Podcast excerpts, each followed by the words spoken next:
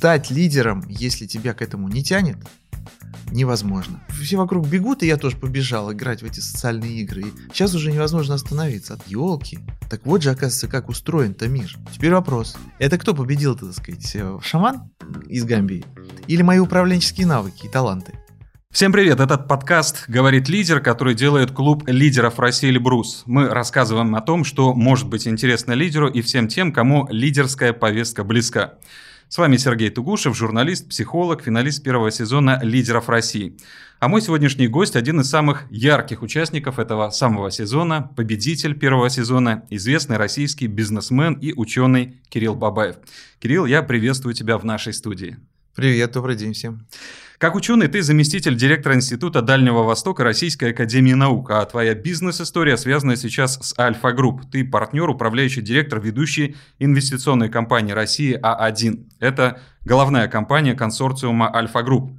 В общем, ты преуспел совершенно в двух разных направлениях, и когда мы видим таких людей, а видим мы их, э, мягко говоря, нечасто, всегда возникает такая мысль, что этот человек понял какие-то универсальные законы успеха, которыми он пользуется, и поэтому мог бы ты э, поделиться вот этими сакральными знаниями, благодаря чему тебе удается добиваться лидерства и в науке, и в бизнесе? Да, это, кстати, очень хороший вопрос, спасибо тебе большое. Ну, на самом деле, мое мнение, что секретов два. Вот первый секрет – это некий такой внутренний драйв, внутренняя страсть, которая движет тобой и позволяет тебе чего-то интересное такое придумать. Вот мне вся, э, нравится жить интересно, чтобы в жизни все время что-то происходило. Вот я не могу, честно говоря, усидеть на месте. Это огромный недостаток, но с ним приходится жить, и он вот в итоге приводит тебя к тому, что ты не можешь на одном месте сидеть, а вынужден постоянно осваивать новые и новые направления. Вот у меня есть бизнес, у меня есть работа в крупной корпорации, у меня есть наука, и плюс я э, управляю издательством, которое выпускает научную литературу, у меня есть музей, а, значит, это тоже очень интересное увлечение.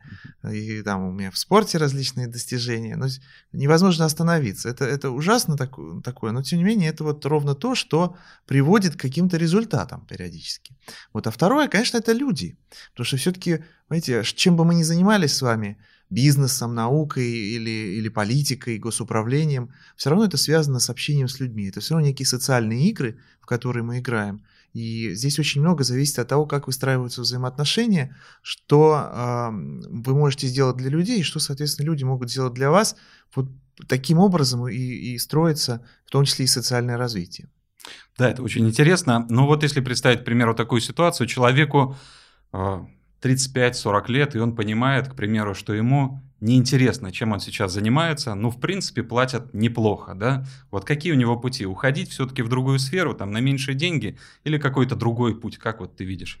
Ой, я всегда для себя формулировал выбор одним способом. Только уходить, вот прям с завтрашнего дня. Вот я не могу так, потому что я точно знаю, пока не уйдешь, ничего нового интересного не появится нужно уходить, нужно смотреть по сторонам, тем более это как раз такой, мне кажется, самый интересный возраст, 35-40, когда ты уже можешь себе позволить.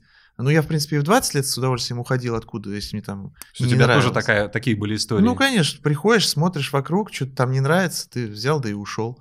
Ну, вот в этом смысле я никогда не, не испытывал никаких трудностей. А в, в нашем с вами возрасте, конечно, это еще более прикольно, потому что ты можешь выбрать. У тебя есть уже а, почва под ногами, у тебя есть некий кругозор, у тебя есть большое количество людей, которые могут тебе что-то проконсультировать, подсказать. И ты можешь, соответственно, сделать правильный выбор и действительно заняться тем, что тебе нравится. И вот увидишь, а, оно все пойдет. Очень быстро сразу все пойдет. Угу, здорово. А скажи, пожалуйста, вот э, легче было в начале двухтысячных карьеру строить, да, или сейчас? Или просто сейчас какие-то другие принципы работают, которые кто-то понимает, кто-то не понимает? В чем отличие? Сложно сказать. Конечно, были какие-то достоинства а, у той вот, вот эпохи, когда мы там начинали в конце 90-х, начале 2000-х годов. Я вот закончил институт 2000-м. А, ГИМО, да, это, закончил? Я закончил ГИМО, да. И это было время оппортунистов. То есть таких вот, знаете, людей с авантюристической жилкой, в хорошем, в плохом смысле этого слова, но таких немного авантюристов, которые а, могли придумать что-то и воплотить очень быстро, потому что было меньше конкуренции существенно с точки зрения и в уровне образования, и в пассионарности, вот такой вот, а, скажем так, креативности, да. И поэтому в этом смысле, конечно, было легче оседлать те или иные возможности. Сейчас это сделать сложнее, но сейчас жизнь гораздо более системная и структурированная, и поэтому и рисков меньше. Возможности стали меньше, но и вот эти пики, они в обе стороны сгладились немножко. И сейчас можно планировать жизнь. Сейчас можно выстраивать ее себе стабильно, раскладывая некую стратегию. И в этом, конечно, а, большой плюс для тех, кто любит вот управлять своей жизнью в долгосрочном периоде. И, соответственно, как ты видишь, как поменялась вообще модель лидерства? То есть в 90-е годы нужно было быть таким руководителем, в 2000-х в начале там таким, а вот сейчас каким нужно быть? Ну, знаете, есть одна из западных теорий лидерства, она предполагает, что существует три типа а, таких стратегических позиций там в крупной компании или в целом личностных типа. Первый тип это, так, ну, это то, что называется голова. Это человек, который придумывает идею, креативный. Вот его время как раз было в 90-е годы. Значит, есть второй человек, который называется э, сердце. А, это человек, который э, работает со связями. Он говорит, так, у меня есть там контакт, у меня есть парень, сейчас я позвоню, все решу. Э, и вот он нарабатывает свой успех благодаря этим самым контактам. Вот э, мне кажется, что э, его время этого человека, оно, в принципе, вот как раз в, любое, в любую эпоху. И есть третий тип лидерства, это то, что называется hand. Ну, это 3H, да, по-английски называется. Head, heart и hand. Uh-huh. Вот э, hand — это человек, который э, как бы все возводит в некую стратегию, оформляет все, и, собственно, выстраивает там те или иные проекты, направление деятельности, свою собственную жизнь, а, мне кажется, что сейчас в основном время тех, кто умеет а, управлять, то есть тех, кто хорошим менеджером себя может То считать. есть третий, третий вариант. Да, да, скорее так. То есть креативщики, они всегда ценны, да, но сейчас более ценен менеджер. И вот в этом смысле а, конкурс «Лидеры России», например, он именно и отбирал управленцев, то есть людей, которые умеют выстраивать, грамотно строить систему. Таких людей немного, и никогда их не будет много. Но сейчас, мне кажется, для них прекрасное время. А если вот проследить, ну, попытаться поразмышлять там в перспективе 10 лет, да, то к какой модели мы можем прийти?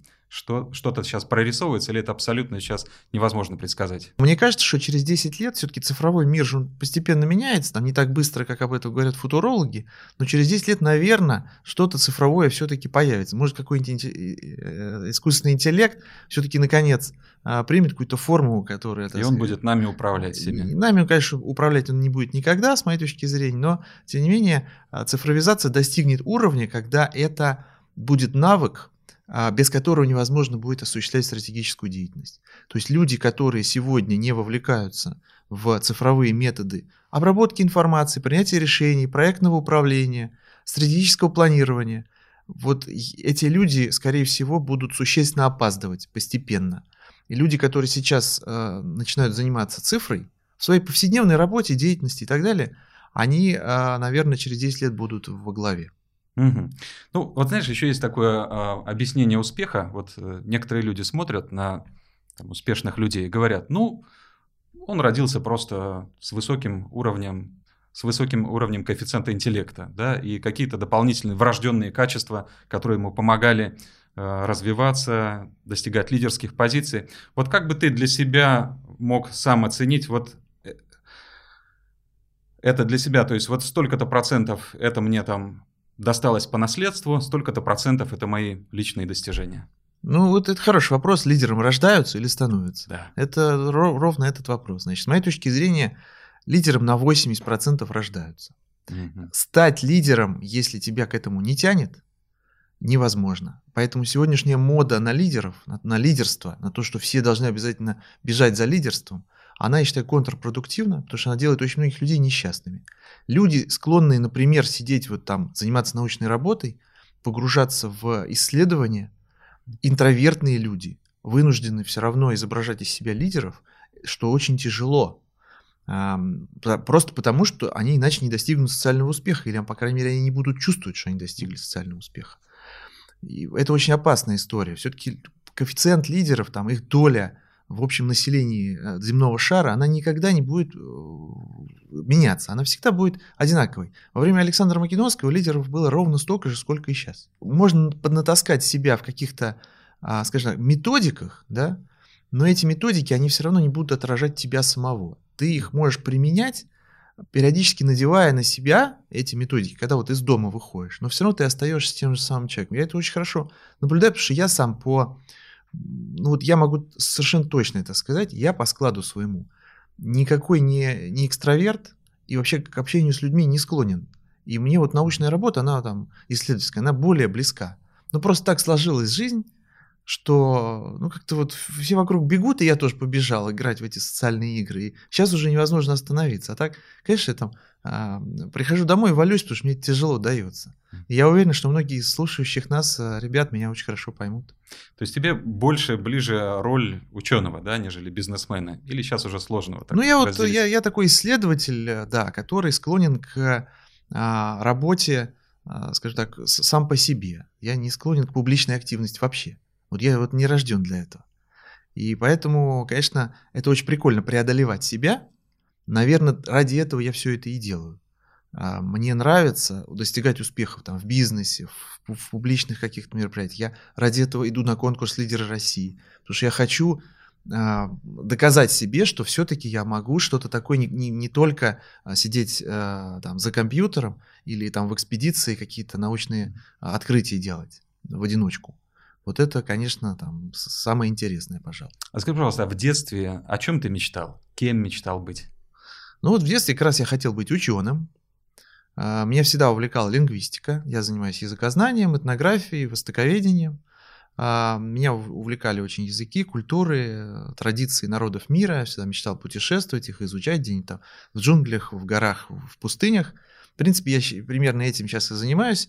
Вот половина моей жизни посвящена науке а половина управлению, там, менеджменту и так далее. То есть мечта осуществилась? Мечта осуществилась, но это был долгий путь, потому что в наше время а, ученый а, – это всегда человек, испытывающий материальные лишения.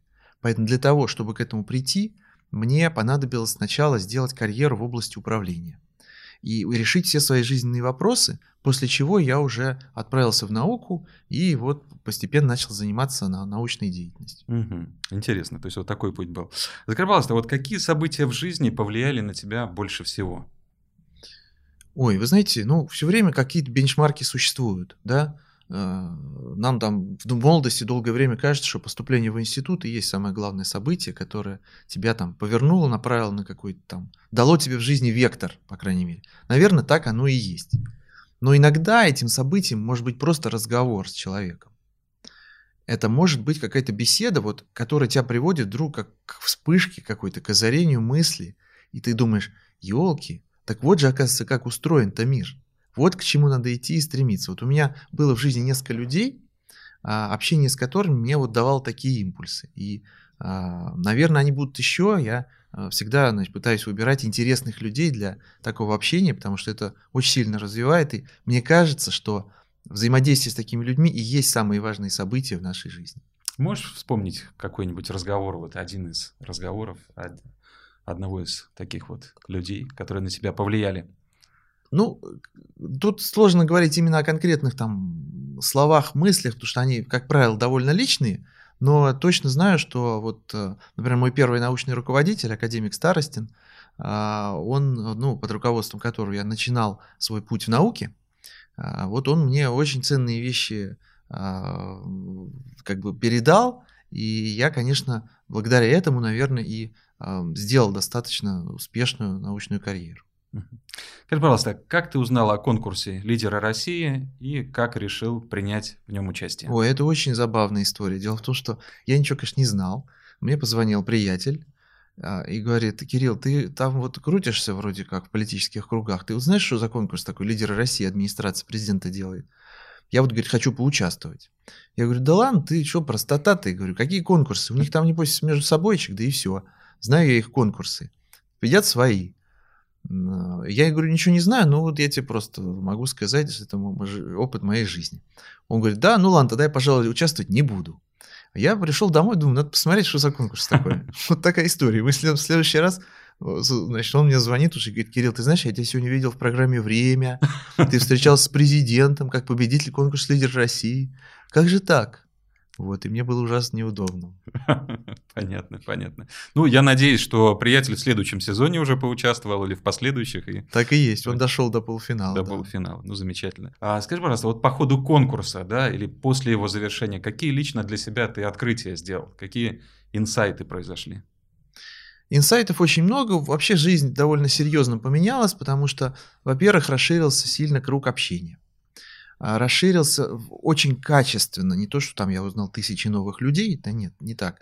Но я э, довольно качественно расширил круг общения, потому что появилось много а, действительно сильных людей во всех сферах жизнедеятельности. Это и государственные управленцы, это и а, сотрудники коммерческих компаний, и, там, и научные деятели и так далее. А, с которыми мы завязали хорошие отношения. Я же после того, как а, победил в конкурсе «Лидер России», я был зачислен в президентский кадровый резерв, прошел там обучение. И... Это высшая школа, школе госуправления. Да, да, да, совершенно верно. И это тоже, конечно, очень сильно обогатило и, и знаниями, и прежде всего вот этими вот взаимодействием с новыми людьми. Столько новых друзей, столько новых возможностей. А, кроме того, у меня появился наставник Андрей Александрович Фурсенко, помощник президента. Я к нему с удовольствием всегда хожу, потому что всегда обязательно точно какие-то инсайты в его кабинете открываются. Это просто кабинет инсайтов, потому что ну, у него опыт гигантский в сфере науки и образования, ровно там, где я за... тоже занят. Соответственно, для меня это, конечно, там а, путеводная звезда по многим процессам, которые я себе раньше не представлял. А я так понял, что ты попал вот э, в кадровый резерв и попал как раз вот в тот поток, первый поток, который шел вот через кадровый резерв. То есть там был один поток, который люди могли ну, использовать грант, а другие, которых, соответственно, выбрали в администрации президента. Вот ты как раз вот через администрацию. Да, там, там это, это закрытая такая программа, угу. куда... Ее еще называют набирают... школой губернаторов. Да, да, да, вот это, это оно, да. А, это, это действительно очень интересный курс, мне кажется, один из ну, самых интересных курсов, которые у нас сейчас в стране есть, поэтому я с большим удовольствием его прошел, и мне кажется, он на меня довольно серьезно повлиял. Угу. В свое время он получил такую большую известность, когда там публиковали фотографии, что там прыгают с горы люди, куда-то в пропасть, куда-то чуть ли не под танки там их бросают. Как, так как, и есть. Так и есть было, да? Да, да. Ты можешь есть. рассказать, что самое такое яркое, запоминающееся вот э, после обучения в этой школе? Ну, вы знаете, честно говоря, вот эти все физические активности, ну, прыгнули мы с скалы, там, я там по какому-то канату лазил, я помню, мы что-то там какие-то, довольно много было интересных таких вот упражнений командных, но, конечно, самое интересное было общение с лекторами, потому что приходят э, самые известные opinion-лидеры в стране. Угу.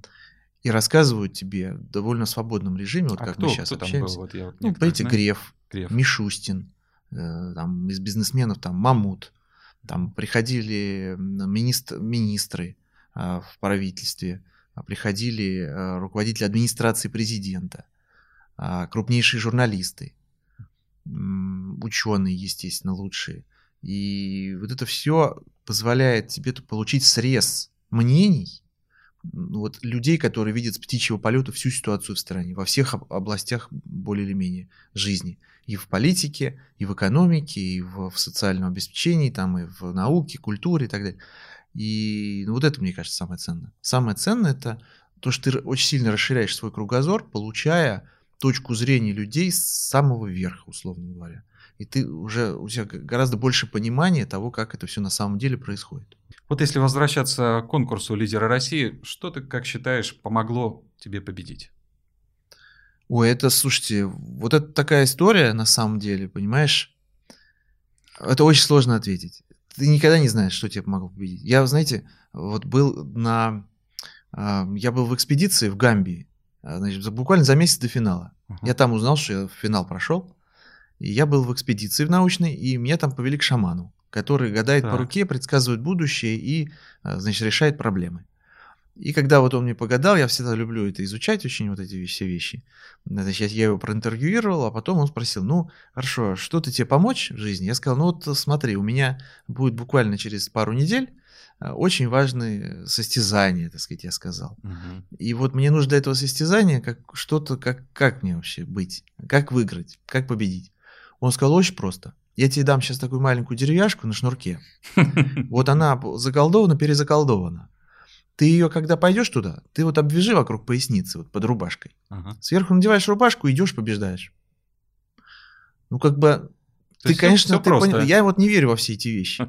Я не верю, не верю, не верю. Потом я надеваю эту, значит, обвязываю как дурак вокруг а, поясницы эту веревочку и иду на конкурс лидер России и побеждаю. Теперь вопрос. Это кто победил, так сказать, э, шаман из Гамбии или мои управленческие навыки и таланты?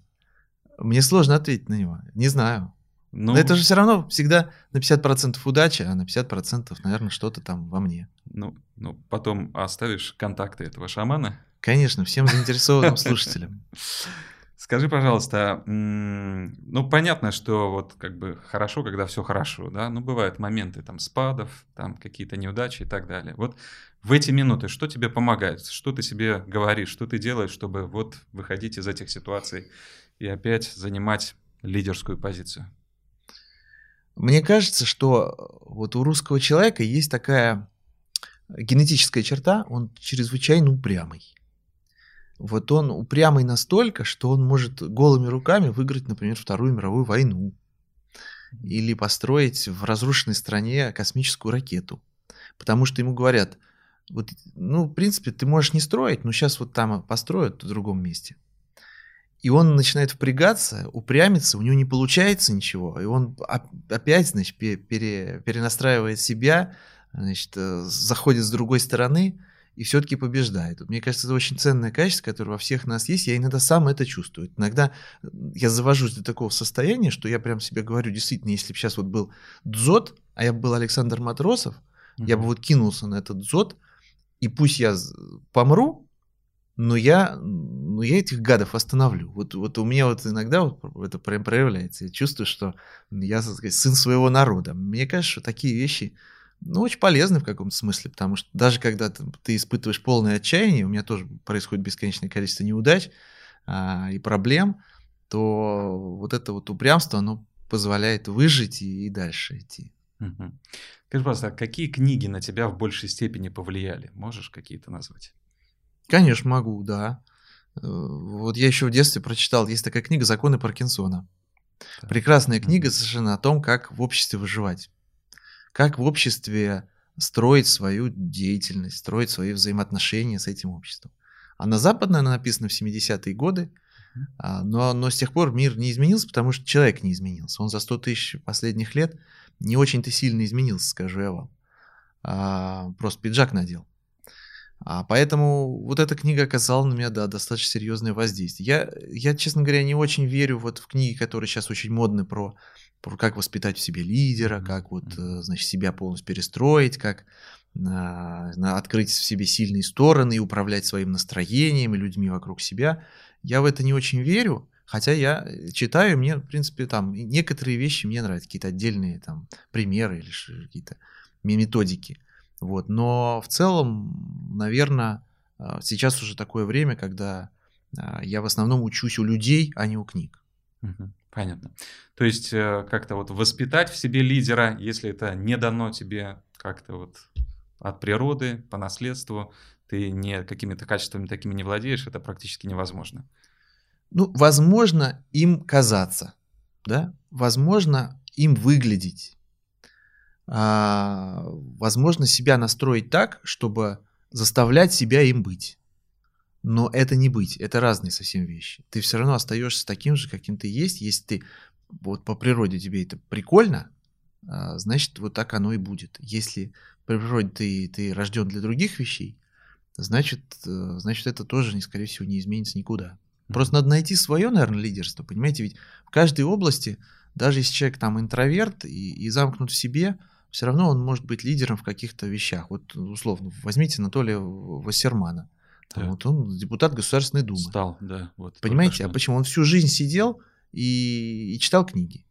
И был абсолютно замкнут. И вдруг хлоп, ну как, он сделал лидерскую карьеру, победил там в, своей игре или где там Мгм. и так далее, стал э, суперзвездой, и вот теперь он депутат Государственной Думы. И может быть это и не конец его карьеры. Поэтому здесь, мне кажется, у каждого свой путь, и у каждого свое очень особое лидерство. То есть в этом плане, конечно, хороший этот конкурс лидера России, который, ну, если ты выиграл, это хорошо, да, ты подтвердил там свои лидерские какие-то компетенции и так далее. Но если ты не выиграл, ты тоже понял о себе что-то, да, там не дотянул там до победы, до финала и так далее, и, может быть, нужно пойти другим путем. Вот э, еще интересный такой вопрос. Насколько я знаю, ты сейчас и профессор в одном из вузов, и также ты студент, да? Это Как, так, да. как, как такое вообще возможно? Да, это действительно такая коллизия со- создалась, значит, а, которая грозит мне, видимо, каким-то расчленением психики. Но а, это получилось потому, что как раз победа в конкурсе лидера России обрушила на меня грант в размере миллиона рублей от, от президента. И его надо было куда-то девать, а потратить его можно только на образование. У меня дипломов о высшем образовании 4 штуки. Я- Я не знаю, куда их девать. Они никуда не помещаются. Значит, а, я поэтому не знал даже, куда мне пойти потратить а, этот грант. И неудобно, с другой стороны, отказаться, потому что государство тебе дает, ну, в кои-то веке мы от государства получаем Да, так- такой приз почетный. Как же его не, не потратить, не использовать? Поэтому кто-то мне посоветовал, вот а, иди посмотри, что такое искусствоведение. Ты Да. же ничего не знаешь об искусстве. И действительно, я подумал, вот искусство, я же ничего не знаю. На выставке я хожу, цвета различаю. Рембранта от Малевича с трудом, но отличить могу. Мгм. Ну, может быть, это развить как-то в себе и, и расширить эту, эту сферу знаний. Оказалось, это очень интересно. Я поступил а, в РГГУ на факультет истории искусств, на программу бакалавриата, и вот сейчас устроился на как раз на третий курс перешел Мгм. а, продолжаю обучение, возможно, это результирует в какие-то интересные а, дальнейшие направления моих исследований. Мне это, это интересно. Но а, действительно здесь мне предложили вот с сентября а, стать профессором в финансовом университете при правительстве.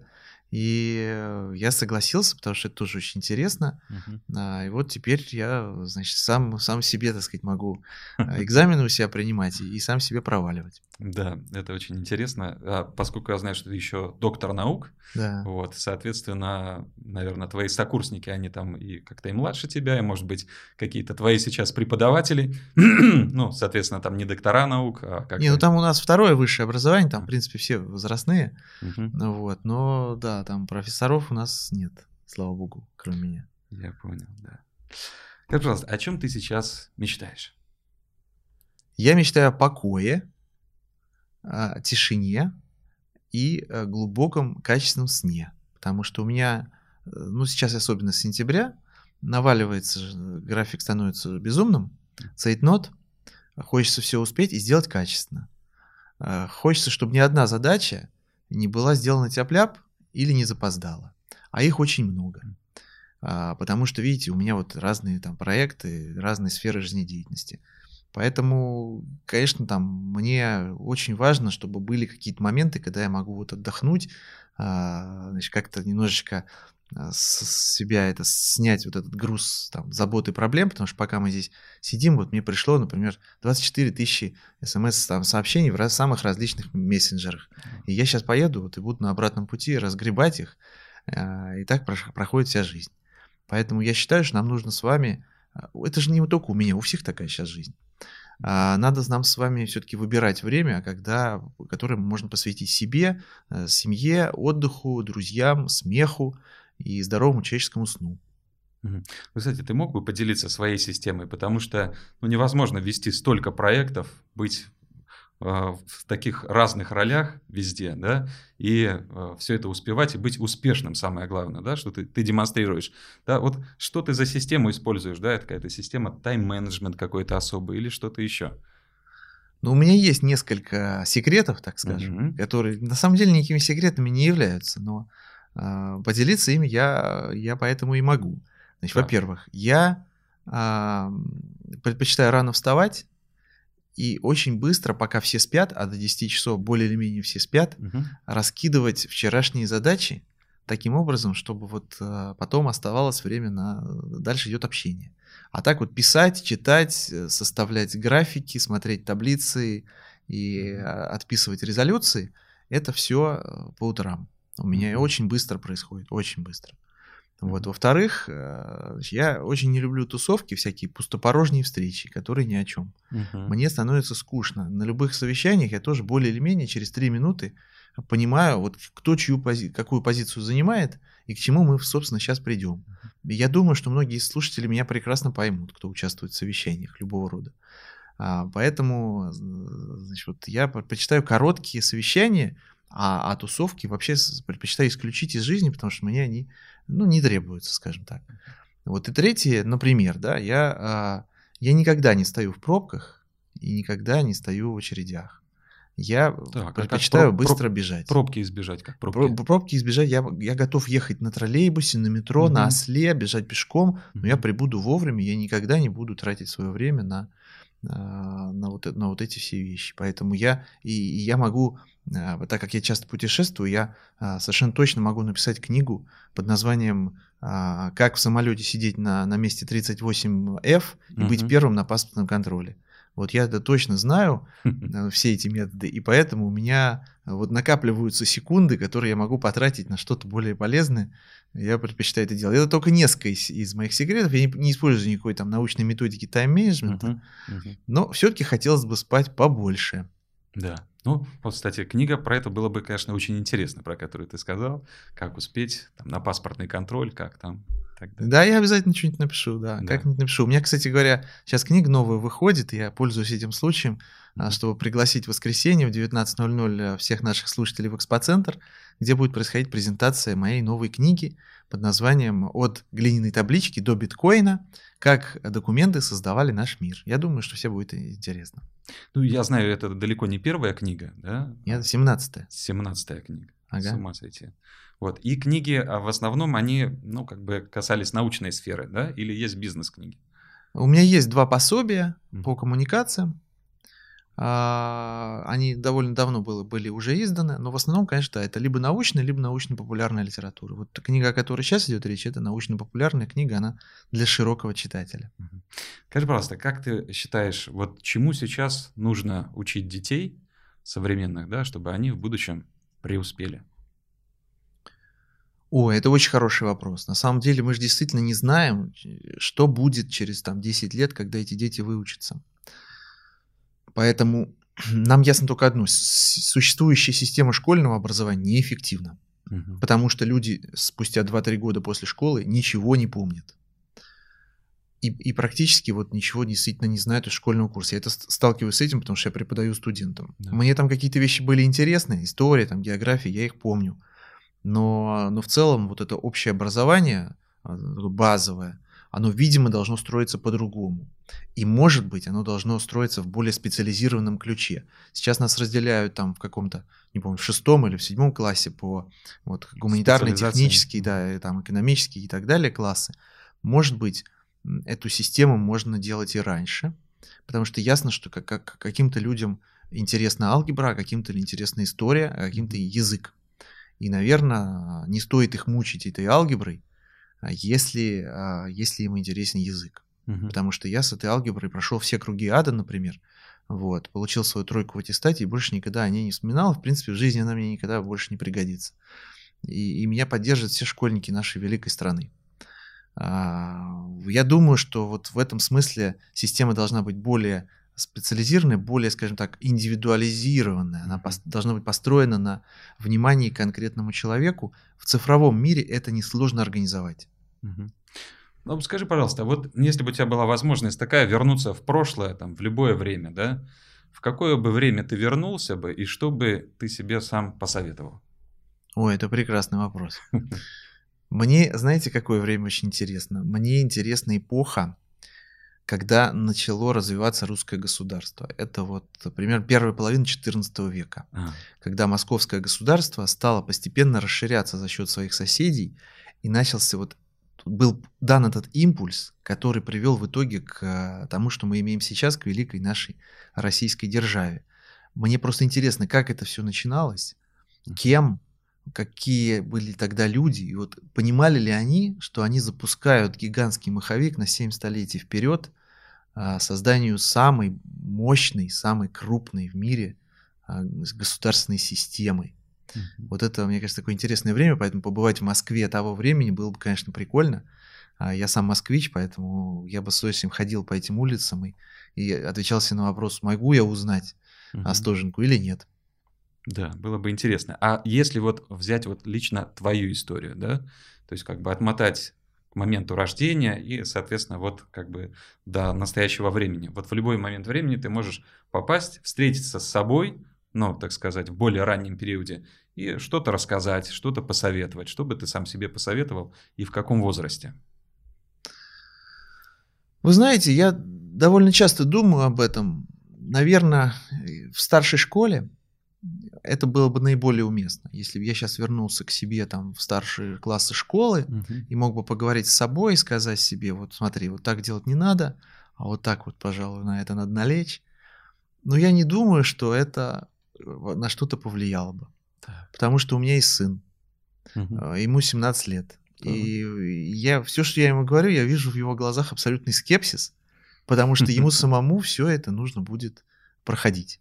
И что бы я ему сейчас не сказал о том, как нужны человеческие отношения, и вот как не нужно ни с кем портить отношений, и нужно выстраивать все заведомо, загодя, а он на меня смотрит, и я понимаю, что ну, он, ну, он не понимает, как это все выглядит. Потому что для него это просто слова.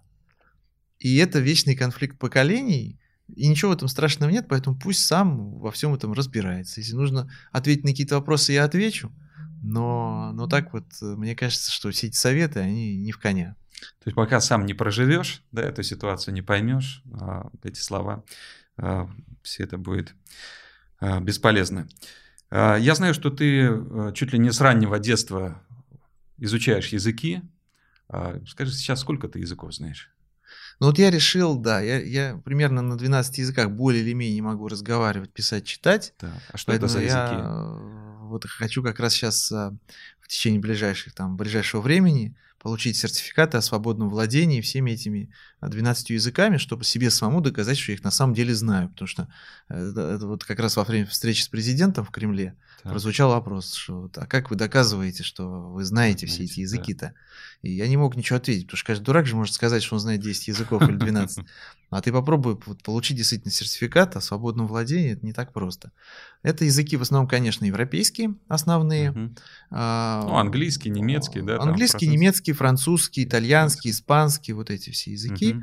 Плюс у меня есть восточные языки, потому что я, ну, я же лингвист, понимаете, это моя профессия. Да. И плюс я в институте изучал 5 лет японский, корейский. На японском я там говорю лучше, на корейском хуже, но все равно там. По-арабски я не, не, неплохо, по-турецки очень хорошо общаюсь. Вьетнамский освоил, mm-hmm. когда там работал в экспедиции и, и перед этим. Поэтому вот примерно такие языки, плюс несколько совсем каких-то редких. Вот я, например, по-литовски хорошо говорю. Ух ты, интересно. Ну да, так. Я работал некоторое время там, и мне нравится. Ну, мог бы э, какие-то пожелания нашим слушателям на каком-то из этих языков? Какой ты сам выберешь? Может быть, какой-то такой наиболее экзотичный язык?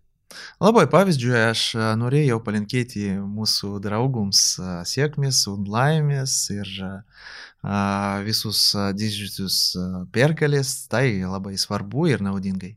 Прекрасные слова. Что в переводе?